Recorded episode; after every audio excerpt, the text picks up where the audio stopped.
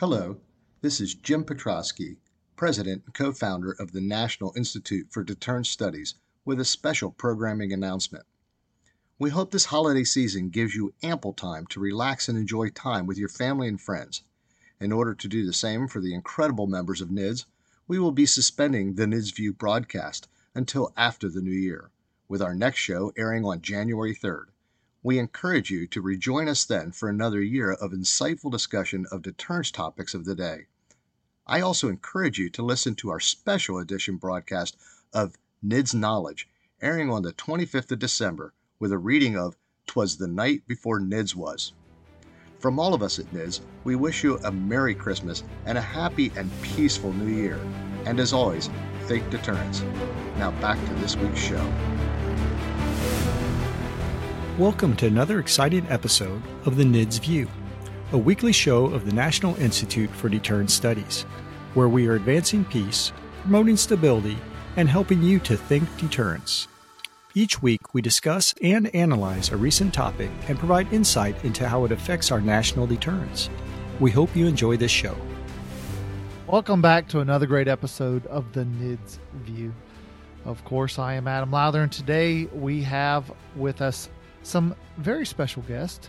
Steve Blank and Peter Huessy joining Curtis and I, your normal guests. And the reason we've got Steve and Peter in is, you know, Steve is writing, has written an, a new article and he's got some concerns and, and Peter wanted to talk about those as well. And that is this this issue of the rising threat of proliferation.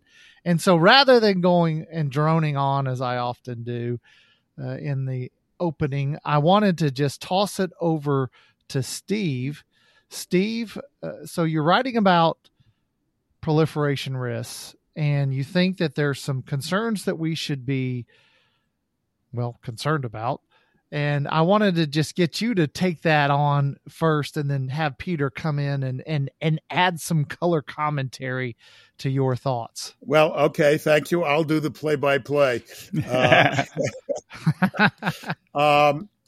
Yes, the article, uh, which is now being reviewed for publication, uh, uh, alerts us to the Russian and lesser degree Chinese proliferation threat uh, I'm not disparaging the Chinese proliferation threat, but since I'm not a China expert, I, I didn't feel uh, confident enough to comment on Chinese policy as well as Russian policy in 800 words. But the Russian proliferation policy is a very dangerous business because it is not just a proliferation policy, in my view. It is part of what I increasingly am calling Russia's horizontal strategy. I took that phrase from a French analyst first class analyst, Nicholas Ten, Tenzer. Uh, and uh, I'm uh, hoping to expand that into a major publication. The proliferation, to use the term that everybody is familiar with, is taking place in many ways.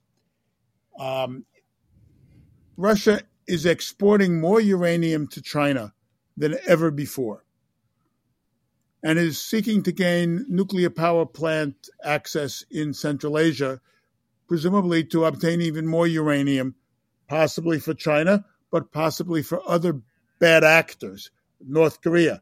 We now know, for example, that North Korea and Russia are militarily cooperating in a very substantial way. Uh, Pyongyang sent a million shells to Russia for Ukraine there is going to be a quid pro quo, although nobody knows what it is yet, and it could well have nuclear overtones. Second, Russia has moved its nuclear weapons into Belarus. Apart from this being essentially a closure of Belarus's sovereignty, it's a violation of the Non-Proliferation Treaty, and it raises the greater danger of a nuclear war, not only in the current Ukraine war, but potentially in Central and Eastern Europe or maybe Scandinavia, given Belarus. Third, Russia and Iran are now military partners. Iran has transferred to the Russians thousands of drones. It is building a drone factory in Russia, and in conversations between the two heads of state and, of course, between lower ranking officials, it is clear that Russia is going to be sending Iran weapons. Iran claims to have um, negotiated a deal by which the Su 35 fighter and other systems are going to be coming to Iran. Uh, it's not clear that actually is going to happen, but there's been no denial from Russia of that, which would otherwise normally be the case if it were not so.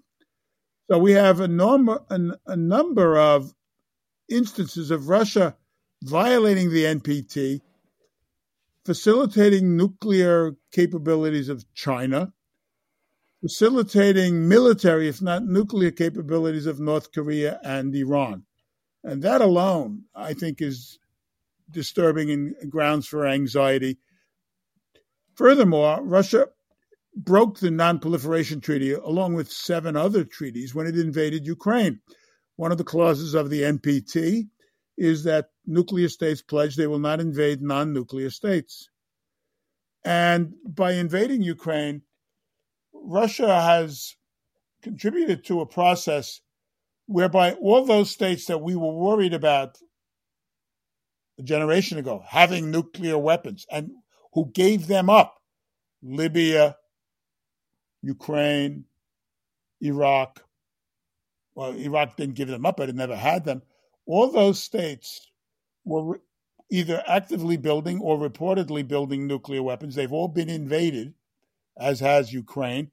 And that'll make it much more difficult for North Korea to be persuaded to give up nuclear weapons if that ever happens. I'm one of those skeptics who don't believe they intend to. But if a political agreement were to be reached between North Korea and the United States, as well as the other four parties in the six party process Russia, China, South Korea, and Japan North Korea uh, would then give them up. But it can point accurately to the fact that oh, everybody else who gave up nuclear weapons was invaded and destroyed. And that wars went on in these countries for years, as has been the case in all of the examples I gave. So, all this is extremely worrisome uh, for proliferation and is by no means the only uh, proliferation issue out there. But that's a good start. Let me throw it over to you, Peter. So, as as you've heard Steve talk about his concerns, uh, would is do you want to pile on to what he said, or do you see that there might be additional concerns in other regions? I know you wrote an article for Global Security Review uh, a few days back that you were in particular talking about concerns with China and its rapid expansion. And, you know, I've written on the topic, and my colleagues at the National Strategic Research Institute have written on the fact that the Chinese have far more plutonium than we have initially mm-hmm. thought. That so is it is it Steve's concerns or additional concerns? I would fit Steve's remarks in the context of uh, Russell Mead and Nadia Schadlow have both written for the Wall Street Journal in the last month. Their concern about the breakdown in international norms, what they call the liberal international order. However, you want to describe it, the Chinese in 1982, Deng Xiaoping, issued a decree saying that China aimed to arm Pakistan, North Korea, Libya, Iran, and I think Iraq was included, though Tom Reed doesn't, uh, he can't find solid evidence of that, to give them and help them with nuclear weapons through primarily what became the Khan network in Pakistan. And if you notice, if you look at all those countries, Pakistan's nuclear weapons made it very difficult to go in and take out those sanctuaries, which the Taliban and Al Qaeda went to and so we couldn't finish the Afghani war. With Libya, as you know, the nuclear program precipitated a number of uh, conflicts, and all the weapons that went from Libya to Syria, and the huge migration into Europe because of the fall of the Gaddafi government and the chaos that was there. And then you add, don't have to, I don't have to tell you what Iran's up to. And their I think their their threat is we'll get nuclear weapons and then we'll really be bad. So leave us alone. So we have the administration going and trying to reestablish the Joint Comprehensive Program of Action, which is not joint, not comprehensive, not a program, and not action. It's it's, it's basically, I think the Israelis are right that what it does is gives Iran the ability to build nuclear weapons once all these provisions expire. When you add that up, Tom Reed also made a point that Andropov, on exactly the same week as Deng Xiaoping announced to the Chinese Politburo they were going to migrate nuclear weapons technology to these countries, Andropov made the same pledge to the Politburo. Now, the thing is, as Steve will tell you, there wasn't a huge amount of evidence that Russia was undertaking this uh, very visibly, but now we know, as Steve just laid out, with respect to North Korea, Iran, and other countries, and now Belarus, Russia is cooperating not only militarily, but with respect to China, they're helping them with their nuclear weapons uh, fuel.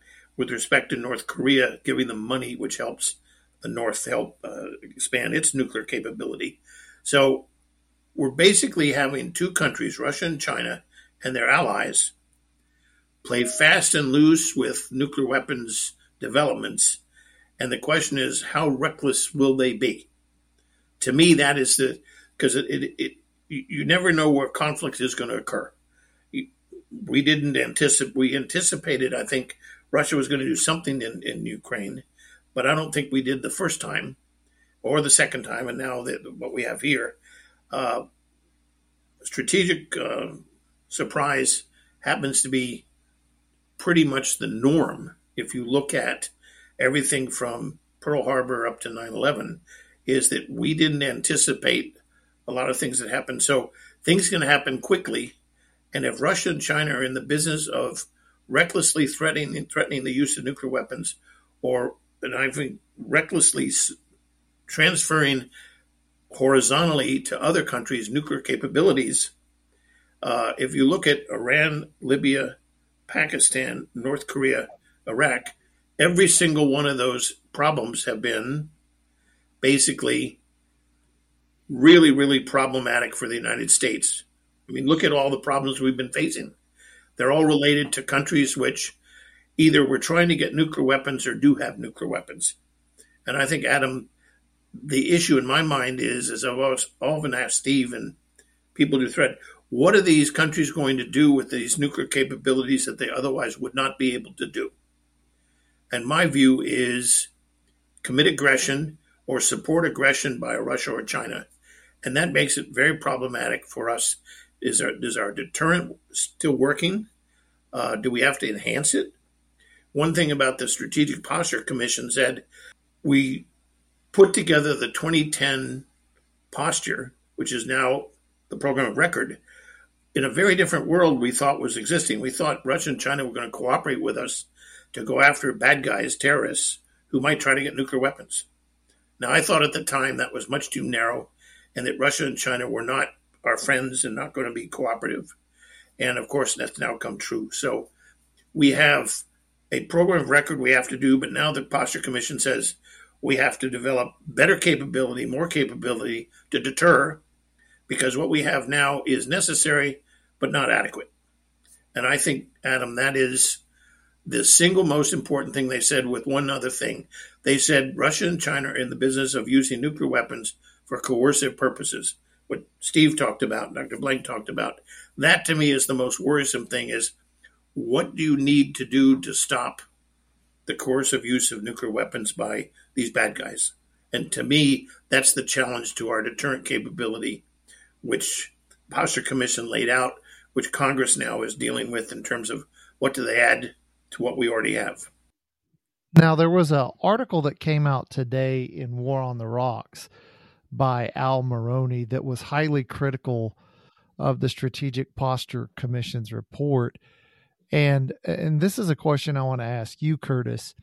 And that's this idea that Mauroni advances that says that nuclear coercion has always failed and that it will always fail in the future and that it's you know it's it's not a successful strategy and i you know peter i think you brought it up steve you know there were some some links between you know your thoughts and this idea of nuclear coercion and how it might be used and potentially spread uh, and be used again by additional actors. So, Curtis, do you see? I mean, is Mauroni right that nuclear coercion has consistently failed and will fail in the future, or do you see an opportunity for it to be employed successfully? Yeah, I think, and it's it's so good to have Doctor Blank and the great and the great Peter Huessy here uh, uh, on our on our little podcast. So it's so nice. Um, yeah, so I would say that it's a different world. Uh, so whatever Al Mauroni used to to uh, to measure against, I would argue that this is a different paradigm, and it, it's likely that adversary coercion never never worked because their arsenals were small, and America's arsenal was large, and that's changing, right?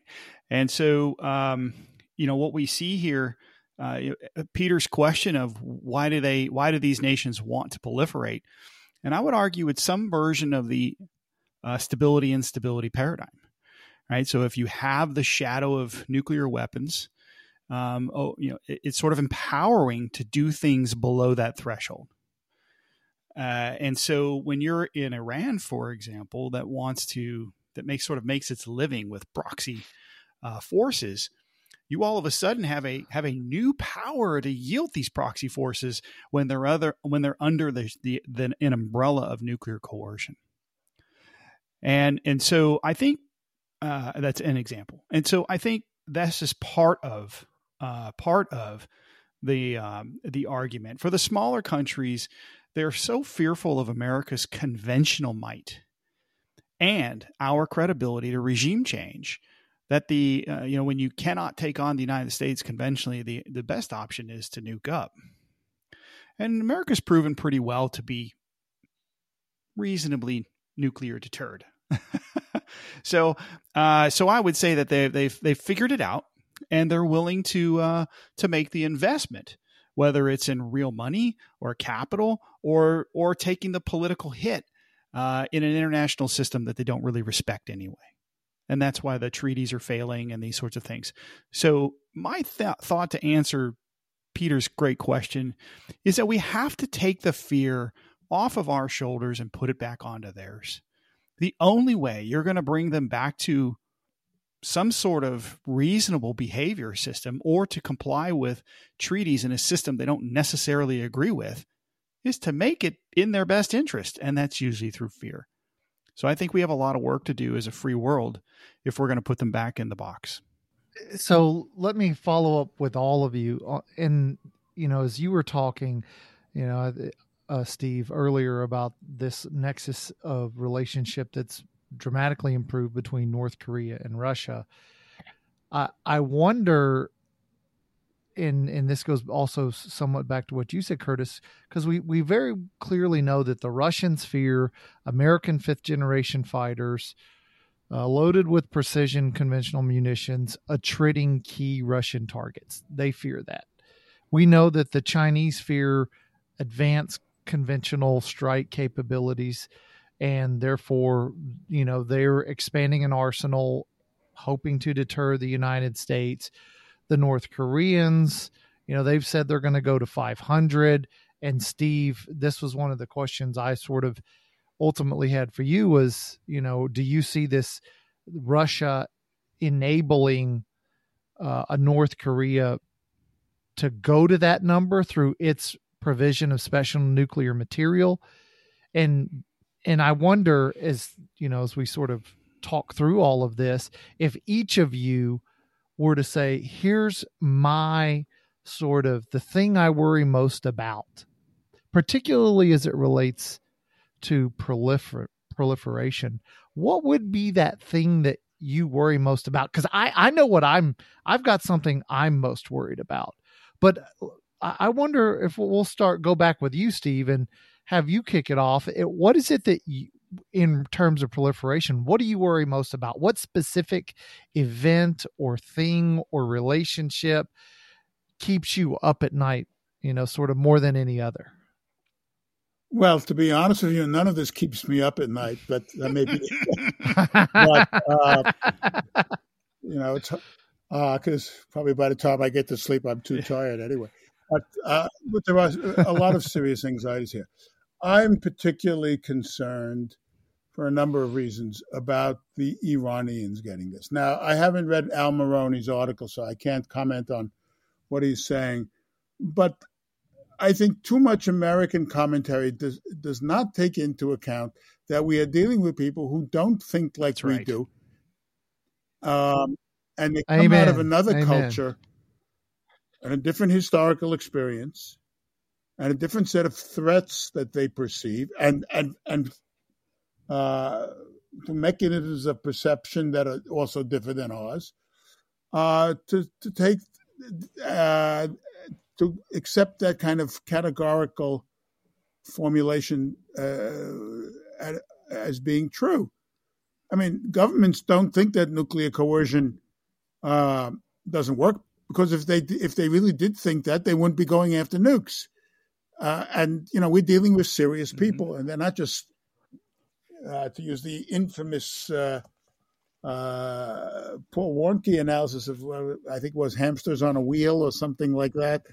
Uh, so the uh, issue is more compl- complicated. Well, Steve, that. these are rational actors, uh, right, who are pursuing these nuclear weapons. Well, that, now you not when you get into that, you open up an enormous kettle of fish. uh, they are acting rationally in terms of. I mean, look, I, I, I, we can't. The four of us cannot conduct a clinical examination of any of these people. Well, this is a podcast. I mean, we don't We're supposed to do that. To do no, no, no. No, in all seriousness, uh, we don't have the skills. They wouldn't let us if they could, if we could, uh, and uh, you have to take into account their systems. Um, the Russian system, for example, is one of inbuilt paranoia. Now, to say that Putin is a certifiably paranoid person, okay, you might be able to make that argument, but his system is paranoid. So he's operating according to the logic of his system uh, Xi Jinping, I think, and uh, uh, Khamenei and Raisi in, in uh, Iran and Kim Jong Un are probably the same. I mean, everybody's met Kim jo- Kim Jong Un or his or his father, for that matter, or his grandfather. Never came out and said these are really irrational, crazy people. But it, the, the systems foster an overdeveloped threat assessment. So rationality thing, we, we shouldn't even touch that. We have to, that's a long discussion. But what keeps me up at night, I think, is the particular case of Iran, because with Iran, what will happen with nuclear weapons is that they will extend deterrence beyond what they have done to actors like Hamas, Hezbollah, and the Houthis and other similar groups. And we see what, what that leads to. I mean, it leads to a, an enormous human ca- catastrophe on its own merits, uh, which has the power to spread. So even if you're not, even so if un, you, unintended. I mean, the you know limited war. Yeah. Uh, well, it may not be so easy to control it. Um, you know, Putin tried in Ukraine, and you see what we've got there. Mm-hmm. The last guy who was able to control, to some degree, limited war successfully was Bismarck. And I would argue in Alsace and in the Franco-German War, it get it it nearly escaped his control, and the consequences, even that it didn't, led to World War One. Well, long after he was gone. Nevertheless, uh, these guys are no Bismarcks, uh, whatever their merits may be. But again, so I worry a great deal about Iran, and I worry about North Korea because in North Korea's case, we have four nuclear states already engaged where their vital interests are legitimately at stake. Two more states that could go nuclear very quickly if they felt it necessary to do so. Those are the two greatest threats out there. Course, we're not even talking about India, Pakistan, and uh, you know the the Pakistanis' use of nuclear weapons resembles that of Russia, basically to provoke trouble in the expectation that they'll, they'll get away with it. What happens if they don't get away with it? We don't know. So uh, those are the things that you know worry me the most. But and also in that context is the fact that in, in my belief, and I I, have written extensively on this. Russia and China are military allies, de facto, not de jure, but de facto.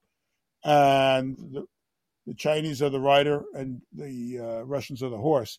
And the Chinese and the Russians are not above threatening or using force to get their way, as we see in uh, Ukraine, but also, for example, now in the South China Sea with the Philippines, for example.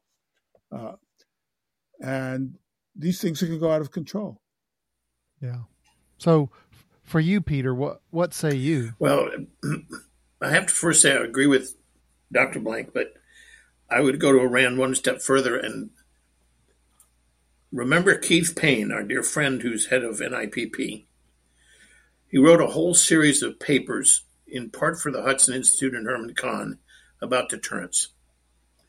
I'm going to tell two stories. They're both true. Castro urged Khrushchev to launch the nuclear weapons at the United States during the Cuban Missile Crisis. Khrushchev said, Are you crazy? The United States will obliterate Cuba. Castro said, Yes, but socialism wins because we made the capitalists use nuclear weapons against a defenseless country, Cuba. That's number one. Second is Khomeini was asked that if he used nuclear weapons against Israel, he called Israel one bomb state. The issue is that Khomeini was told, well, won't Israel just obliterate Iran? And Khomeini says, I don't care about Iran. And I don't care if we get nuked. His role, his job, his goal and objective was to destroy the Jews. Israel. So when you, we would say that's totally irrational. Jim uh, Woolsey said that the Iranians are genocidal maniacs. He's right. But from their point of view, that's their mission. And whether you think it's intrinsic to Islam or you think it's just the the uh, twelfthers in in Iran, I don't care. It, the thing is, they think that's rational. And my concern is as Steve pointed out, a crisis can occur which we don't anticipate. And when you have Pakistan, Iran, or North Korea, they do not have a history of, like we and the Russians have, is we know what the Russians are doing when they do something with a nuclear weapon, when they deploy a missile or when they uh, put a bomber up in the air. China less so. But these countries, they're basically infants when it comes to this business. And we may not know how they interpret what we do, and we may not know what they mean to do when they do something with nuclear weapons. So it's very, very dangerous, apart from violation of the NPT and everything, is that Pakistan, North Korea, and Iran get away with murder, literally. Two have nukes, and one everybody thinks has them in the backyard somewhere. So they use nuclear coercion all the time. I, I disagree with uh, the, the article which was in uh, uh, the news recently. You know, in uh, War on the Rocks. War on the Rocks yeah. is, you know, then you're basically saying, oh, who cares if they have nuclear weapons? The nuclear coercion doesn't work. Uh, yeah, we have a deterrent. It has deterred the Soviets from invading Western Europe through the Fulda Gap. Thank God. It so far has prevented North Korea from again invading South Korea, but it has not stop them from engaging in wholesale. Uh, it's not mischief, and I, I, call it mayhem. I call these four countries the brothers mayhem. Is they're caused enormous amount of death, destruction, violence in the world. Which is look what the United States and Afghanistan and Iraq, just those two places, what we spent in terms of what seven trillion dollars, lost four thousand plus troops, and in part, it was a worry about the Taliban getting nukes and then having to respond to 9 11. But we went into Saddam's place because we said, you know, as Butler and Ekeus said at the UN, they said in 1999 and 2000 in their book, they said Saddam's going to go get nuclear weapons, even though we took them away from him in 1994. You know, during or during during and after the war uh, to liberate Kuwait. So my concern, Adam, is that these countries really, as Steve pointed out, they believe using nuclear weapons works. Otherwise, they wouldn't wouldn't get them. Okay? And the reason we have the NPT and try so hard to stop proliferation is we know how deadly these things are. And if they get out of control, you know, things could spin out of control where you could have a civilization ending war.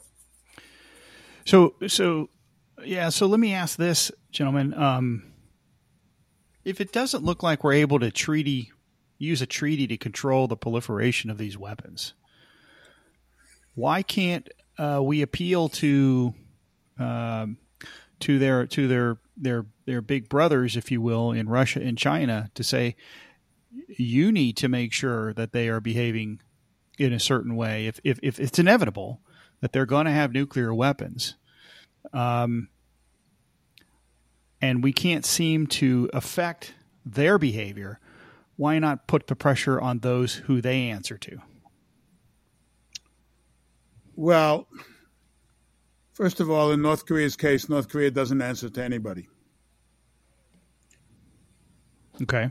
The Russians have now, I mean, they have the nuclear weapons, and one of the reasons they got nuclear weapons was to be able to emancipate themselves from not just what they consider to be an American, South Korean, Japanese threat, but also from Chinese tutelage. They can tell the Chinese to, to go to hell simply. Mm-hmm. Uh, we have nukes, you know, and the Chinese are very careful about how far they can push North Korea. And Russia now needs North Korea. North Korea established its bona fides with uh, uh, suddenly, okay, you, help, you need help, here's a million shells. Uh, but there's a quid pro quo, and we, we don't know what that is yet. Um, and the same is true uh, potentially for Iran. So Iran also is not going to answer to Russia. They will simply write it out. I mean, they have a long history of mistrust with the Russians. They don't have any uh, illusions on that score, I'm sure. But they're more anti American than they are anti Russian or uh, Korea being anti Chinese. And second, in Moscow's case now, anti Americanism drives everything. I'll give you an example. I mean, all of a sudden, out of nowhere, we get this nonsense now in Venezuela where they're claiming, you know, part of Guyana. Why? Well, I mean, I think it's part. The report seems to indicate a diversionary uh, threat, if not war, for Maduro. But I wouldn't be surprised if Moscow said, "Go ahead, make trouble." Sure. Yeah, benefits them. Moscow has supported Hamas. I mean, people in, who, in my business in, in Adams, you know, who are writing about Russian policy, don't realize that Russia has been giving arms through Iran to Hamas and Hezbollah since about 2003, 2004. And, and you still get this that they, you know, they recognize Hamas as, and they claim they're not terrorists because they quote freedom fighters or they have a political movement and so on. But uh, they came, they've been giving them the weapons so much so that uh, in 2006 and 7, when the Russian defense minister came to Israel and, started on this line, they took him to their storages and showed him the Russian markings on all the weapons. And so we're getting people now running, well, they're not giving weapons to Hamas, but they certainly support Hamas unreservedly. Their propaganda supports them. Uh, and it's not the subordination that you saw during the Cold War, where you will do as you're told, or else bad things are going to happen. It's now as there's a meeting of the minds, and let's you know, you go ahead, make trouble for the United States, and we'll back you as long as it doesn't get out of control. Well, you know, until it get when it does get out of control, then what? Yes, exactly. Yeah, Adam. Let me. I just want to say, um, the Chinese deliberately gave North Korea nuclear weapons because they thought that would intimidate South Korea, so South Korea would make an accommodation and get rid of the American forces in South Korea. And the Chinese miscalculated because it's done nothing but strengthen the alliance between the US and South Korea, but done something else, which the Chinese don't like, which is strengthen the alliance and cooperation between Japan and South Korea. My view is if South Korea was serious and got nuclear weapons or was moving in that direction, you would have a very different view in China about whether North Korea should or should not have North, uh, nuclear weapons. Now, Steve is right that having nukes now, the cat's out of the bag, the North has a certain ability to tell the Chinese to shove off. But on the other hand, China so dominates food and energy and other supplies to North Korea. I think it's not quite. Uh, there's a there's a mutual love hate relationship here, obviously, historically. But I think China China doesn't yet think it's miscalculated, but it may have in terms of the South Koreans and the Japanese. Japan is a much bigger stretch, but South Korea could very well get nuclear weapons. Uh, they've already we've taken away the limit on the missiles that the South Koreans have that can reach Pyongyang and beyond. So again, I go back to you never know when a crisis is going to happen. You don't know who the adversary is going to be on across the table, and the more nuclear weapons are running around, I don't believe Mr. Waltz is right that the more nuclear weapons we have in the world, the better, because everybody will behave themselves. Uh, you know, the, the pro-proliferation idea. Um, so I, I, agree with Steve that I think the Chinese and Russians are playing with matches in a room full of kerosene or gasoline, whatever you want to say is the metaphor. And my my real fear, you know, what do I stay up at night? My real fear is they have miscalculated with their buddies, whether the Pakistanis or the South or North Koreans or others, and that the Iranians or one of these people will in fact use nuclear weapons to gain what they perceive as a major advantage, or they get stuck in a position where they feel they have to lash out. That is that worries me more than anything. Uh, and then the question is, how reckless is Putin uh, if he starts losing in Ukraine or feels that he has to change the balance there? Does he use nuclear weapons in a theater mode somewhere in Ukraine or in the environment? And how does that change the world? Unfortunately, gents, uh, we are over our allotted time, so I'm going to have to uh, cut off this great discussion because one of the things that I, you know, our listeners, you know, they reach out to us from time to time and tell us what they like, and they like a 30 minute podcast be set because they say I can start it and I can finish it on my drive into work. But if it were an right. hour, it would be too long. They can come to so Washington I will try to Washington, then they'll have an hour. yeah. So Curtis, uh, a final comment from you. You've been largely quiet, and then I'll wrap us up. Okay. Well, I, I appreciate the perspective of these uh, no, experts, and, and it's it's an honor to be here and, and chit chat with you uh, about this. Um, I guess I would I would leave us with this thought in that um, there's lots of talk about what is stabilizing and what is destabilizing behavior, and I think we would all agree that this behavior is destabilizing. But clearly, the Russians and the Chinese don't believe this behavior is destabilizing. Um, and so I would argue that if that if we can agree to that, then are we now being destabilizing by not reacting proportionately? Um, and is it now the time for friendly uh, nuclear participation? This is what we call it here. We don't call it proliferation, we call it participation. Why is it not beneficial for first world nations like South Korea, Japan, Poland and other places who are responsible actors who we could actually control and shape and make sure they created or, mon- or maintain arsenals that were safe, secure, and reliable.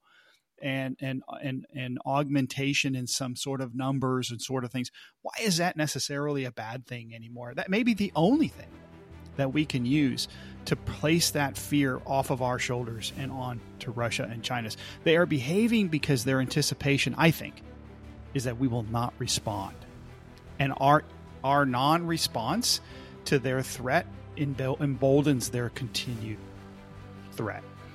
Uh, and and the idea that we're going to uh, negotiate this away when they have broken every negotiated treaty anyway seems to be folly. And uh, and I just wonder if we've tried everything else. Let's not pursue the definition of insanity by doing the same thing again. And maybe it's time that we look at this problem set just a little bit differently and try to maybe push back a little bit more, or at least make them scared that we will. That's my two cents. All right. Well, Steve Blank, Peter Huessy, Curtis McGiffin, thanks for joining us on this episode of the NIDS View. And of course, thanks to you, the listeners, as always, we want to remind you to think deterrence. Thank you for listening to the NIDS View. This show is produced under the NIDS Podcasting Network, a division of the National Institute for Deterrence Studies. NIDS is a 501c3 organization dependent upon donations to provide this podcast and bring about awareness of the peacekeeping value of U.S. strength and our national deterrence. You can catch all of our podcasts or provide feedback at thinkdeterrence.com. I would like to thank our producer, Kimberly Charrington, our sponsors, and all the fantastic members of the National Institute for Deterrence Studies for making this podcast possible. Stay tuned next week for another exciting and informative The NIDS View.